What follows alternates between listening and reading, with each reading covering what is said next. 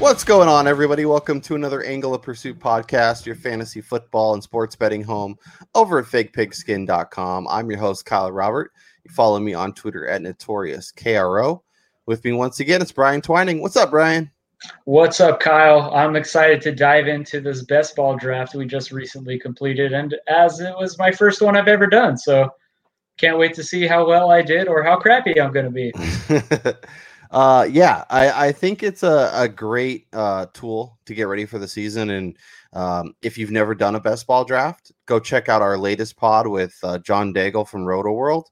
Uh, we talk some tips, some tricks, some players to target, some players to avoid, um, and, and, just different ways to play. So uh, go check that out. It's on iTunes, on Stitcher, it's on uh, our YouTube feed. Um, but we wanted to review Brian's first draft. We wanted to review uh, some of our takeaways from the draft, some of our thoughts. But Brian, I guess what was your initial reaction to best ball, and, and how is it different from you know other drafts you've done? I mean, I think the major difference has to do with the bye weeks, and um, you know, in redraft, it's probably the least important thing that I'm I'm looking at is when guys are on byes because there is so much roster turnover. There's a lot of injuries. Most of the time, half of your team is not the same by the end of the year as you making tons of transactions, trying to find the next big thing. Whereas in best ball, like the guys you draft are is your team for the entirety of the season. So you know you find you you need to make sure you have coverage for every week of the year. Yeah, no, and I think that's a great point. Like, and it's funny to me because some people will go into redraft with that mindset of I need to get all my bye weeks figured out and I need to have it all set up. And and then you look at your roster by week five, week six, week seven, and like 80% or 60% or 40% of those guys are away. And whether it's a trade or roster or waiver wire or whatever, um, you know, it, it's funny how that happens. But yeah, in, in best ball, you have to definitely you know, you don't want to go out of your way, but if you're like between two players and you're like, oh, I need to make sure I cover my bye week, and if I go here, then I have a better chance. Or with your quarterbacks, especially, you want to be specific about, okay, well, I drafted Russell Wilson, his bye week six. I don't want to draft any other quarterbacks in, that are going to have a week six bye week, um, and and kind of figure that out. Uh, my other question for you is um, we typically wait on quarterback, typically wait on tight end. Uh, but in this league, you not only are you you're drafting at least two of those because you have to be able to cover said bye weeks, you have to be able to maintain injuries. Um, so that means that posi- those positions are getting pushed up a little bit. Did it was it hard for you to to pull the trigger? I mean, obviously you took Dak Prescott in round seven. Was it just a kind of feeling out the draft and like, oh, the quarterbacks are starting to move? Um, let me jump on it or what you know how how because you know we we want to wait we want to get that best value. So so how did it you know impact the way you drafted for this league? Yeah i gotta say it definitely gave me a lot of anxiety drafting Dak in, in the seventh round as the fifth quarterback off the board because that isn't something that i normally do in redraft leagues but after the top four guys were taken with kyler uh, patrick mahomes and lamar jackson you know the next guy for me is Dak Prescott. Like he, mm-hmm. him and Kyler are kind of at the three four range for me. So I wanted to be able to get an elite guy that, as long as he stays healthy, I know I'm getting top ten production the entire year at in best ball, and I know he's going to have a lot of spike weeks with the kind of offense they run. Yeah. So I, you know, I I feel I reached a little bit for my for my liking, but you know, I I'm I'm happy with taking Prescott rather than waiting a little bit longer and going with the with the likes of like a Josh Allen, a Baker Mayfield, or something guys like that. Yeah, yeah, and like to be fair, so uh, it, you know between round seven and ten, so that three round span, twelve quarterbacks went off the board. Another eight or so went after, you know, between twelve and fourteen. Um, so quarterbacks generally go in that range. So you you got in at the right time. Um, and had you not taken Dak there, you would have been looking. I mean, you could have waited another round and taken Deshaun Watson instead. And eh, but I mean, I, I think I'd rather have your combination of Dak Prescott and Mike Williams than say Marquise Brown and Deshaun Watson or Jamison Crowder and Deshaun Watson. Yeah, I mean, and then uh, something else that came into that decision was the fact that on my previous pick, I had taken Michael Gallup, mm-hmm. and luckily for me, as John had said, like it's good to kind of stack players. And yep. as I'm at, as me, I talked about it on the pod. Like I, I still am really high on Gallup's potential for this year. So if I think he's going to do really well, and we've been harping on this for however long we've been doing these podcasts, like if we think the skill position players are going to be good, that means the quarterback's going to be good, and vice yeah. versa. So I figured I would, I would kind of combo those two together. Yeah, no, and that's a great point. Like, um, you know, it, you when you think about this, you're not trying to like you're trying to win the league, and when you're shooting for upside, you're shooting for potential. You want to target those offenses that you think are going to be dynamic, that you think are going to have a big impact this season in fantasy, and grabbing a few pieces, even if it's not necessarily like you didn't grab Zeke and Amari Cooper, but you grabbed chunks of that Dallas offense, valuable chunks of the Dallas, because obviously not only going to get the Amari Cooper, the Zeke stuff with with Dak, but you're also going to get some of that passing game with Michael Gallup, which I actually think is going to have a nice value, as we talked about with the quarantine situation, kind of throwing a wrench into the offseason. I think it might take CeeDee Lamb a, a, little bit longer to get to where he needs to be to be a, a thing that takes Michael Gallup out of the offense. And you know, there's a good chance that you know we're talking about this Cowboys offense in two years as CeeDee Lamb and Michael Gallup, not not CeeDee Lamb and Amari Cooper. So I, I like where your head's at.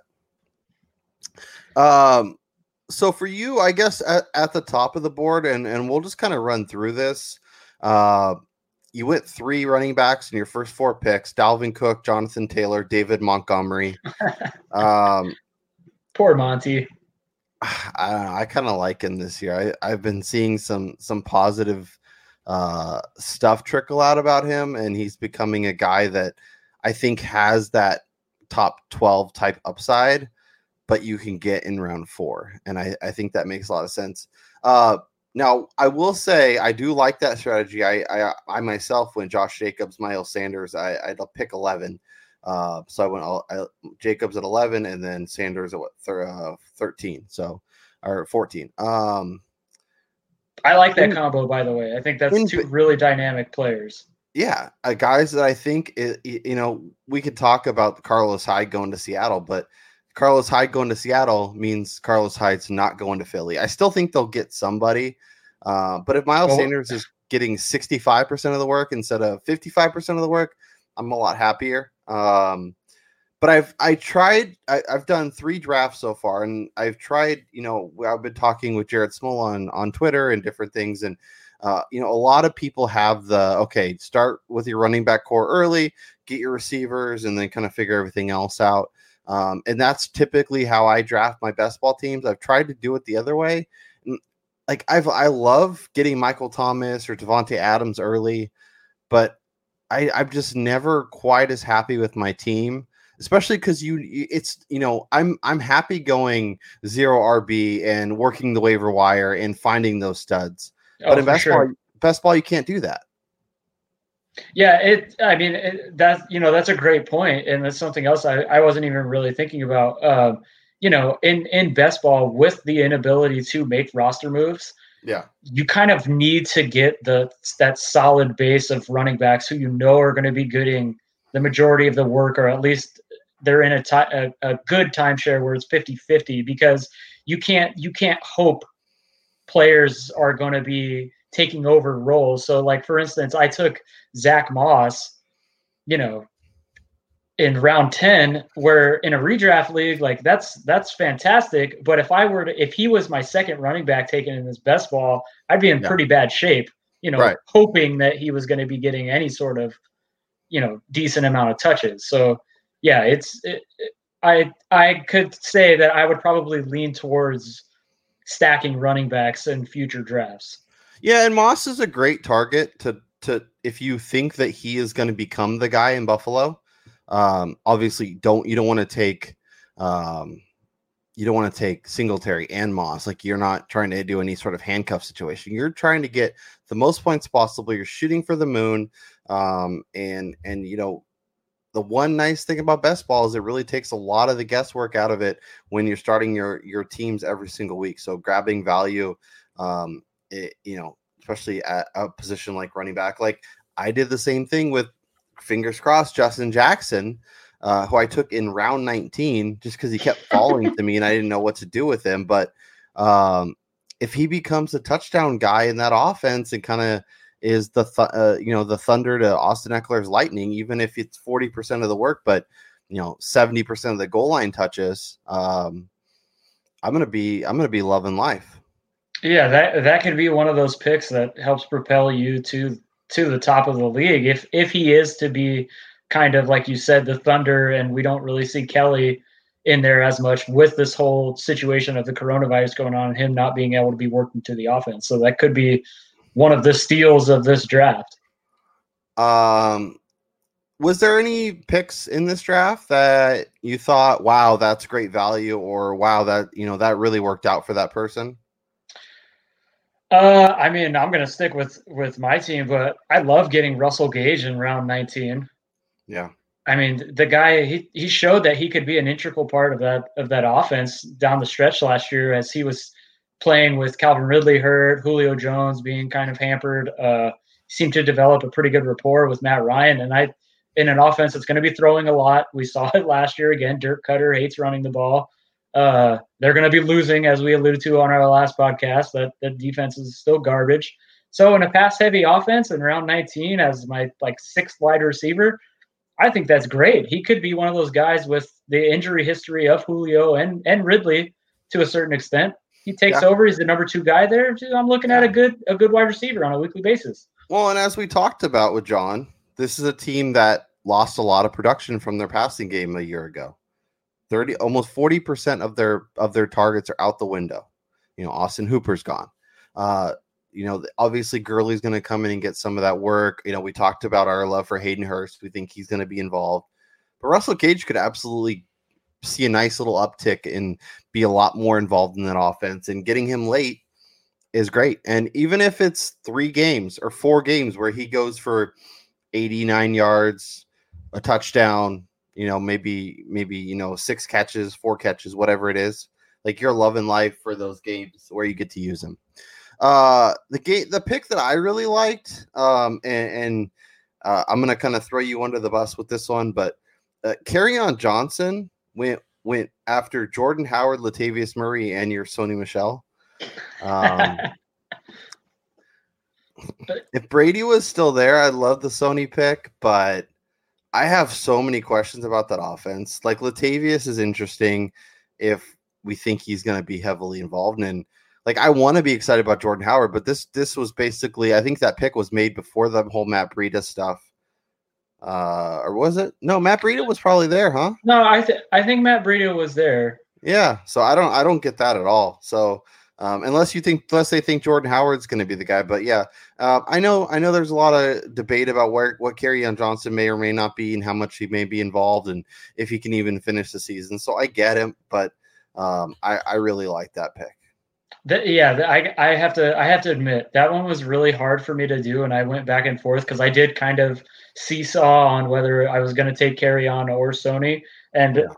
My my thought process for taking uh, Mr. PlayStation is, you know, I just think with with Stidham taking over, I think we are going to see a more run heavy approach, less James White, more ground and pound, and I mean, even if the offense takes a step back, I mean, we're talking about an NFL offense that still operates pretty efficiently.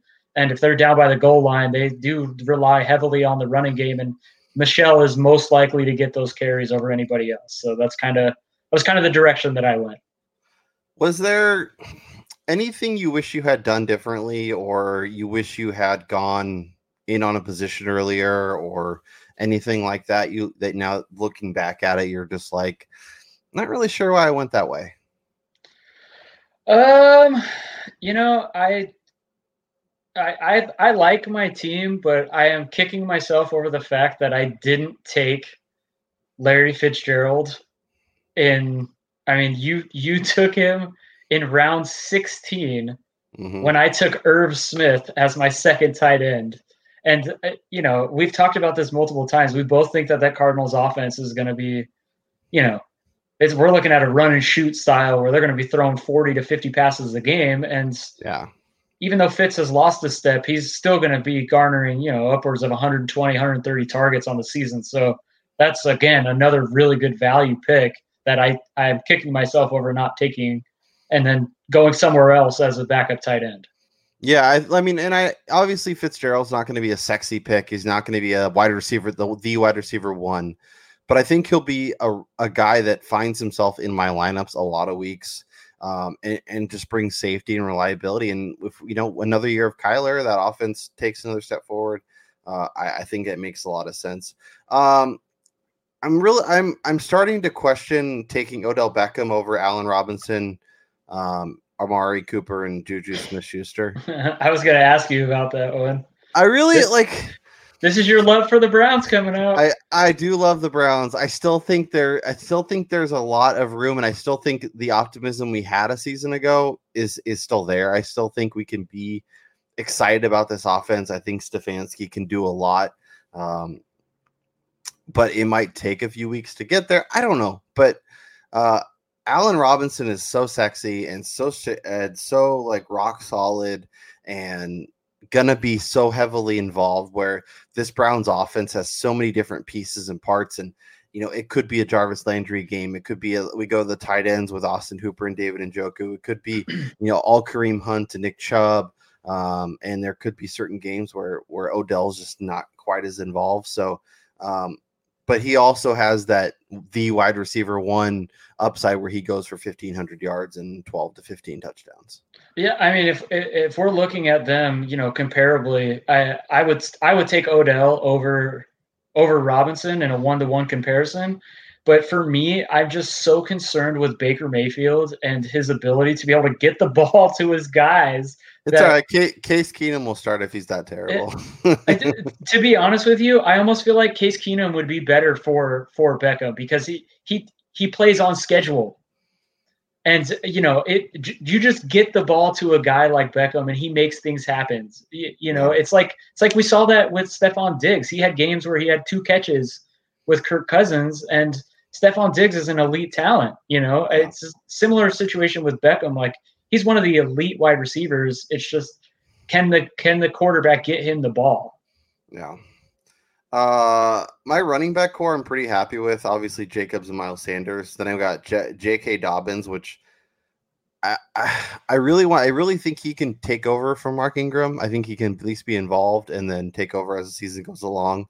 Um, and then obviously Ronald Jones. Um, this is the Ronald Jones Ronald Jones hive, so I had to I had to get involved there. And uh, Tevin Coleman, I'm I, I love the Niners offense. I think it's going to still be incredibly run heavy, and um, I feel like last year everyone assumed they knew exactly what would happen, and uh, Matt Breida ends up uh, being the guy to own early, and then late, obviously Raheem Mostert takes over, but Tevin Coleman's still there. Tevin Coleman's still involved, and uh, I still think he can be the the guy. And I, am going to be targeting this offense. I think um, come redraft time, but I I think once again I'm going to be waiting for whoever's the last guy. I'm not gonna I'm not gonna pay the price for Raheem Mostert when I can get no. an, another guy that I think has just as much potential uh, several rounds later. Well, we actually we actually did a podcast last year where we talked about who would you rather have, and we we chose uh, I think it, it was either Mostert or Jeff Wilson as a guy to keep at the end of your bench just because of the style of offense that they run. And then a couple weeks later, after that, we saw that guy go off for multiple yeah. touchdowns in a game. And it's you know you're you're picking based on the offense, not just the player, specifically for like how how they're going to be utilized if there is an injury to occur or if they are the one getting the majority yeah. of the touches. Yeah, and it's like we can use obviously we're using information and stuff we're getting and you know the skill set and and kind of trying to project the player, but you also don't want to assume you know like everything. Like you have to give yourself some wiggle room. So if you can get if you have two players that are pretty similar, like you think, okay, well obviously I like this guy better, but if I can get a 10 round difference and I can grab instead of taking Tevin Coleman around 3, I'm taking Matt Breida in round 12, around 13 like I did that and I was very happy. And then obviously, you know, we were told people to pick up Jeff Wilson because injuries can occur, and then he becomes the touchdown guy, and and and this, that, and the third. But uh, yeah, I, I it that's the fun about about best balls too, is because you can take some shots on guys like that. You know, this goes 20 rounds. Obviously, you're drafting uh, two defenses, two kickers, or no, two defenses, two quarterbacks, two tight ends at least. Um, a, a couple things on your team. I probably would have taken another tight end. Um, I, I love Hayden Hurst. I think he can be a tight end one, but when Irv Smith's the only other tight end you have, like I want, I, I think, I think there's a chance that he takes over and he's a lot more, especially with uh, Stefon Diggs out of the picture. Like I like that player a lot. Um, but I would have probably added like uh um even the, even Greg Olsen. Right, yeah. Greg Olsen went in round 20 and I think like had you taken, you know, him instead of Russell Gage and then Gage on the way back or um or just stuck with Brent Edwards. Yeah, or or or Chris Herndon or Gerald Everett could have made sense too. I think I think if you had three uh, three of those guys, I think you'd feel a little bit better. Um, but you know, full disclosure though, my next pick with Mohamed Sanu, that was actually a mistake, uh, fat finger press because I was yeah. I was looking at the player Mm-hmm. and I went to X out and I and I accidentally hit the draft button. So I just went, oh well, what, what are you gonna where do? We're at.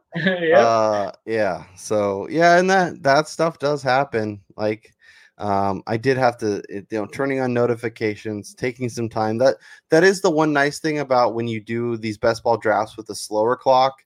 Is just so much easier to like, okay, look at my roster. Where am I at? You know, you have some time to kind of figure things out before you dive in. Okay, what what has the last you know group of teams done? You know, is you know if I take a quarterback here, is am I going to start a run or do I you know can I feel comfortable waiting until I come back around? So little things like that, it, it definitely helps doing it um, on, a slow clock. Yeah, and I think it's also uh, it's it's also like part of the game, and it makes it more fun too to have to analyze the group of guys that are coming up and who you're going to be skipping on if you were to take somebody at this level and you know you have to do a little more research in a slow draft looking ahead to that like okay am i going to start loading up on this position and then kind of punt on these next group of guys this next 18 guys because i i have you know if you're on if you're on a turn pick you have you know a full 22 picks or 23 picks before your next one yeah, no, I I think that makes a lot of sense. Um, I do like what you did with your running backs though, because obviously Dalvin Cook's a stud. Uh, but I think Jonathan Taylor and David Montgomery, if you're talking about ceiling, like I think they could both be really, really impactful top five, six, seven type guys.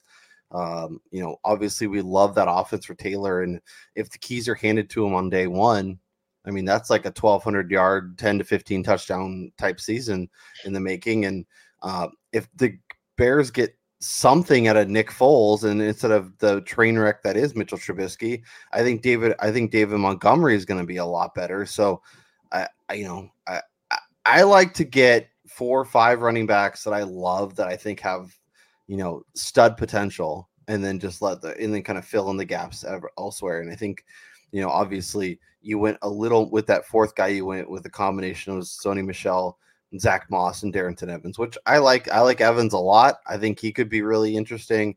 You know, there's definitely a path to Zach Moss being the guy, and you know, if the the Patriots offense isn't as bad as we all expect, which you know we we've been proven um, that that's not always the case. Uh, maybe Sony Michel is a guy that's interesting, and even if it's just a volume play, like we saw how obviously he's not as good as Joe Mixon, but Joe Mixon was was it really a um, fantasy viable last year, even though the Bengals offense was an absolute train wreck. So, you know, w- weirder stuff has happened. So if he's getting that, you know, where volume is key, if he's getting the majority of the work, you're going to be loving life. Yeah, it, you know that was something else that I found interesting was the fact that both Jonathan Taylor and J.K. Dobbins went before their predecessors on their current teams. So yeah. I mean, it, it, you got a lot of people. We're looking towards the future already, and the guys that are the home run hitters, as opposed to you know kind of the steady eddies on the on the rosters.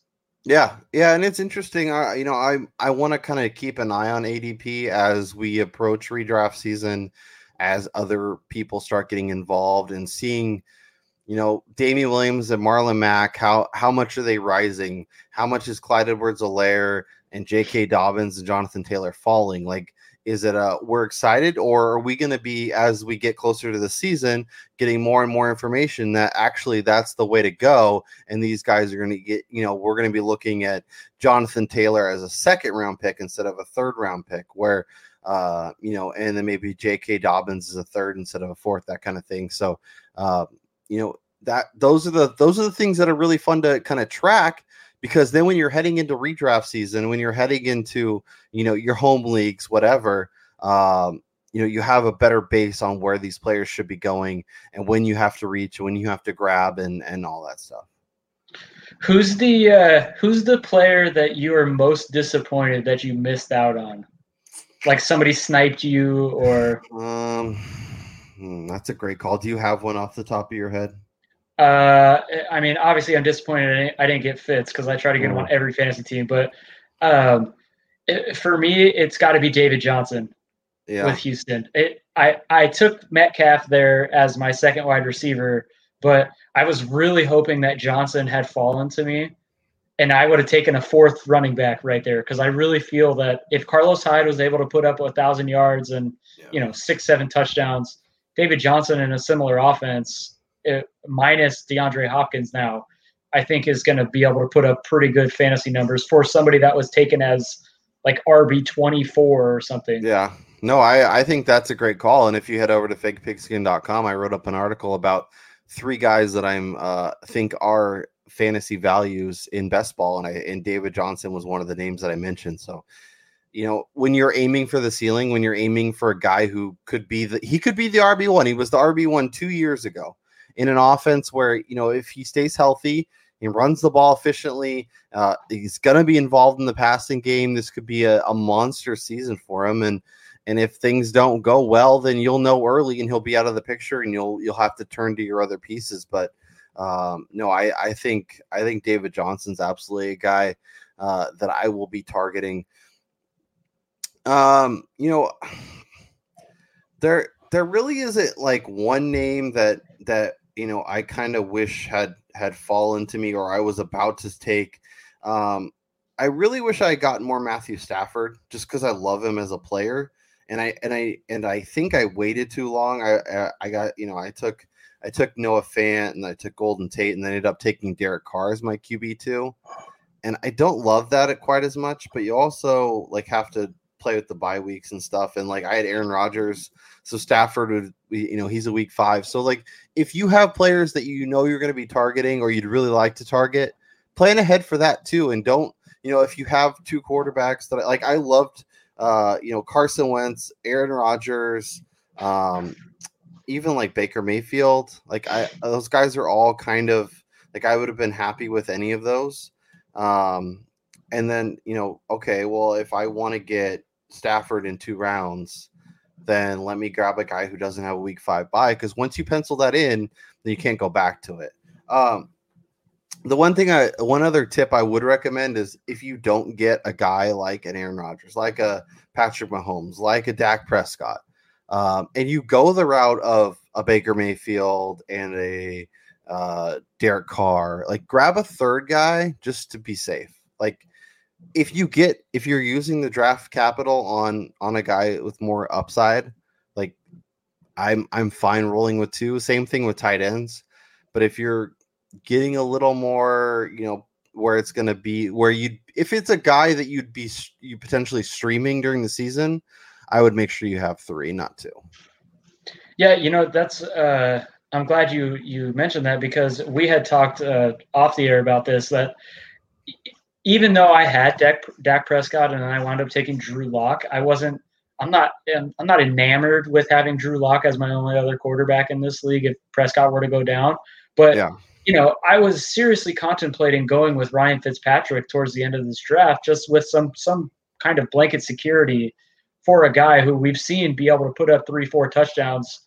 As he's he's this generation's like Brett Favre gunslinger type guy that you know, even on a crappy team, he's going to put up some okay numbers. And I don't think it's quite Tua's team just yet. So, you yeah. know, he he'd be a guy I'd be targeting if you oh, are sure. going that three QB route.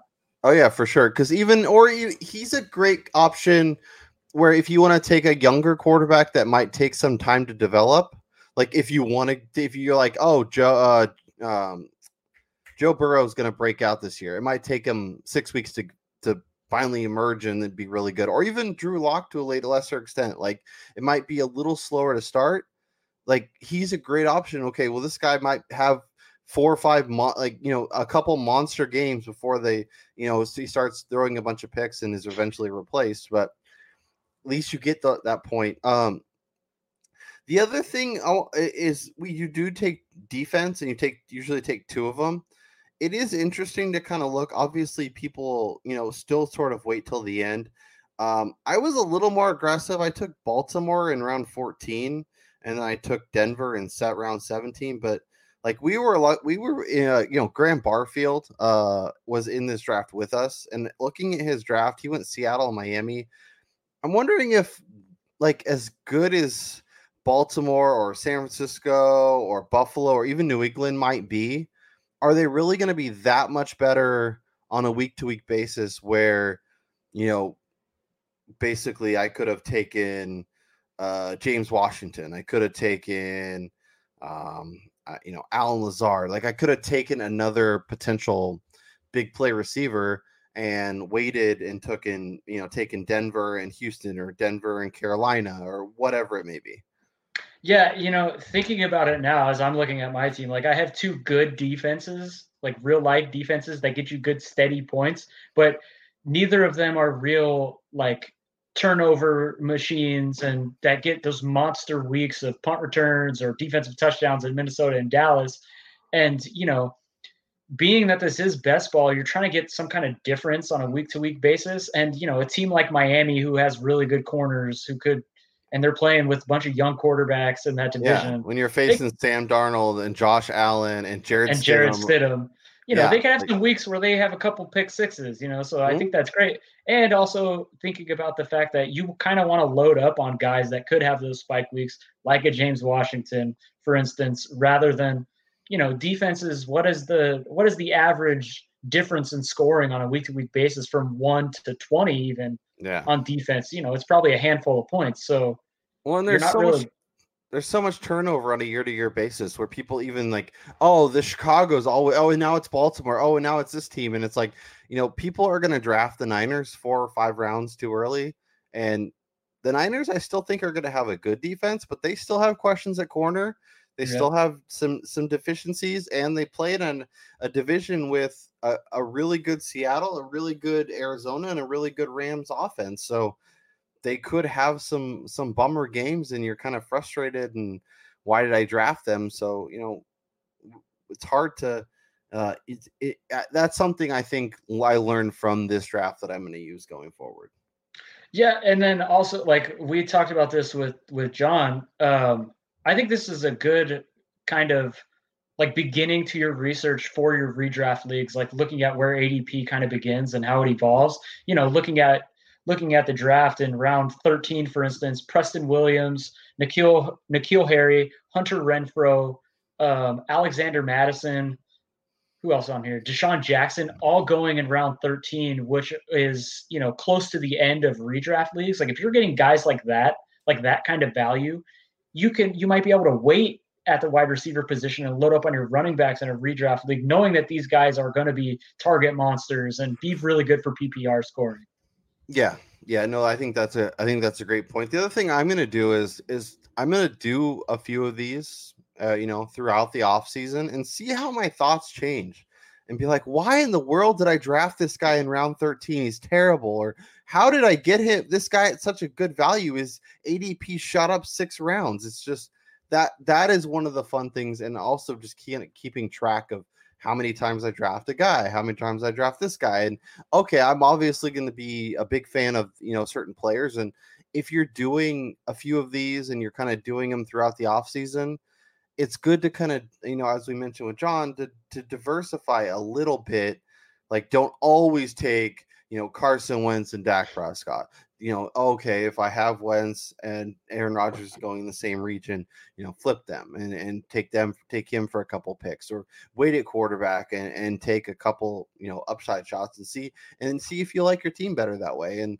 like one thing i've learned is in best ball i love going running backs early and uh, in redraft. I'm going to probably do a little more receiver early, but um, but yeah, I've, I did the opposite, thinking, okay, well that's how I normally draft, and I just I, I'm not quite as happy with my team, just because there's so many receiver values in that mid range. Well, I mean, just like the, the guys that I mentioned, and then you got Tyrell Williams, yeah. really late, Larry Fitzgerald. Yeah, I went. Cole, I went. Even Cole Beasley. Williams, yeah, Tyrell Williams, Larry Fitzgerald, Cole Beasley, and then Demarcus Robinson, my last pick.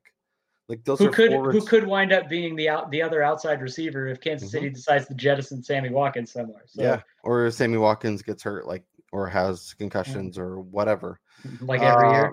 Yeah, so we'll have to do this. We'll have to keep an eye on the ADP and and uh, do a couple more of these throughout the throughout the year to kind of get a sense of of where the ADP is heading, where people's draft thoughts are heading, where our draft thoughts are heading. To be honest, like you know we we may assume that we're in on somebody and then we get more information get more research and uh, you know change our mindset or say hey you know that's just it's just too aggressive at that price tag so uh,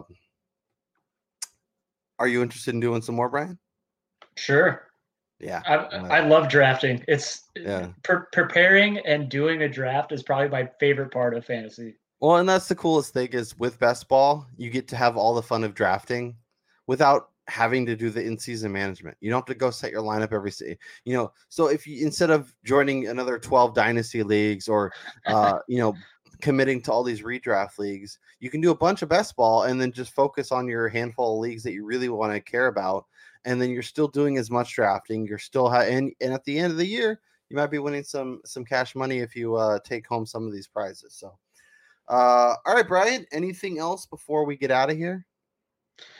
No, I just want to say happy drafting, everybody. It's, this is the best time to start getting prepared here because this is the beginning of ADP, and you really get to kind of see where you can steal steal values and who to kind of let people take right now, um, rather than you know jumping the gun on certain guys. Like I am kind of worried at Jonathan Taylor even in round three because we don't know yeah. what the what the the play is going to be. But you know, other than that, I'm just happy to get fantasy, some kind of fantasy sports still going, and uh, absolutely, hopefully, we get a football season. Yep. Um, and then make sure you are joining us every Wednesday live on our YouTube. Bring your questions, bring your comments. Uh, you know, we're always down to to chat. Uh, make sure you follow us on Twitter at FPAOP.